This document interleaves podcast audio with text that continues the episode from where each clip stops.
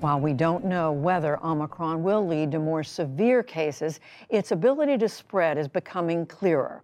Tonight, we are hearing that New York State has now identified five more cases of the Omicron variant. South Africa's cases are spiking at the fastest rate since the pandemic began, and European officials said their modeling found that Omicron would likely be responsible for more than half of all cases there this winter.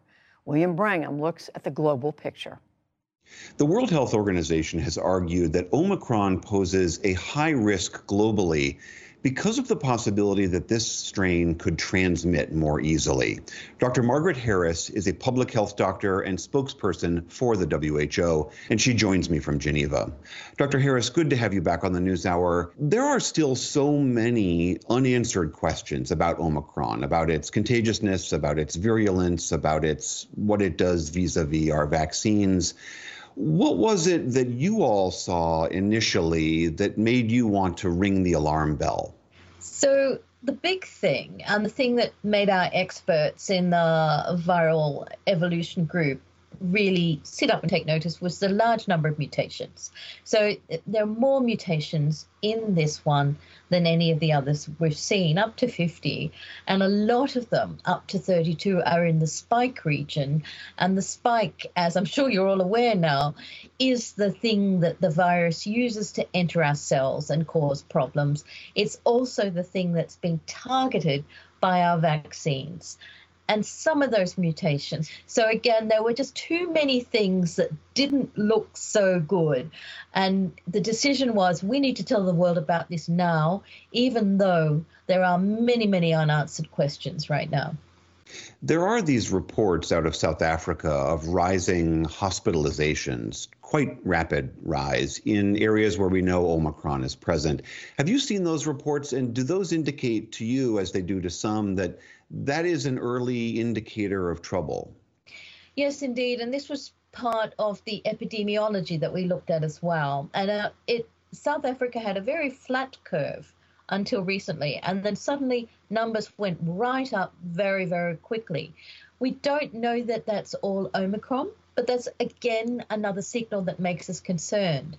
And when you see a big rise in numbers, we know that at least 10% of people who are infected are likely to end up in hospital particularly in a population that isn't heavily, highly vaccinated. So if you've got a population that's not very vaccinated, and that's the case in South Africa, you will see at least 10% of people end up in hospital. So again, we don't know if it is just simply the pattern we've always seen, and this is just a result of pressure of numbers, or are, is Omicron having some effect there?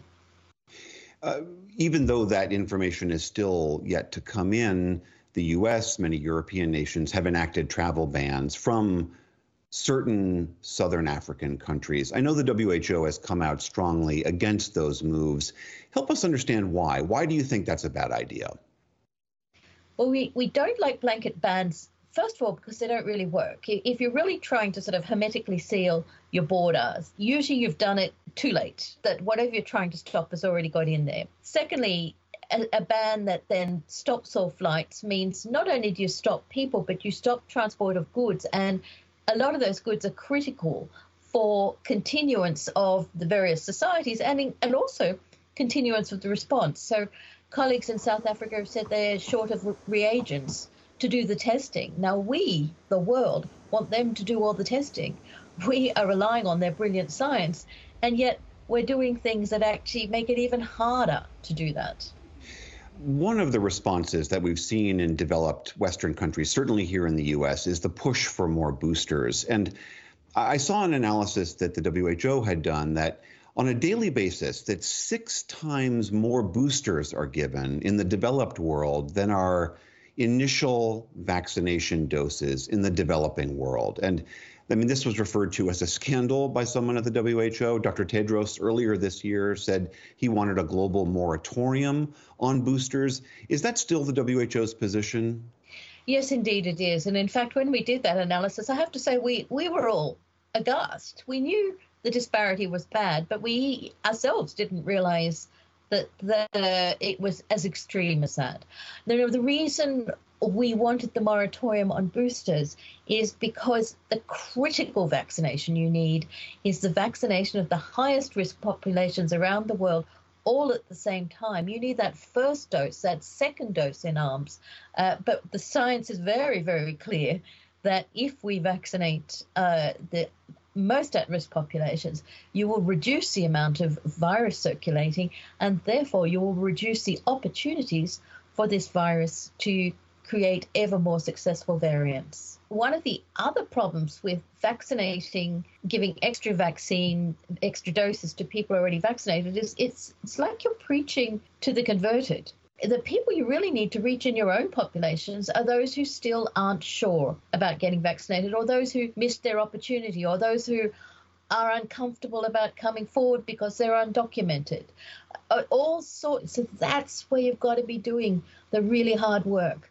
Dr. Margaret Harris of the World Health Organization, thank you so much for being here. It's my pleasure. Thank you.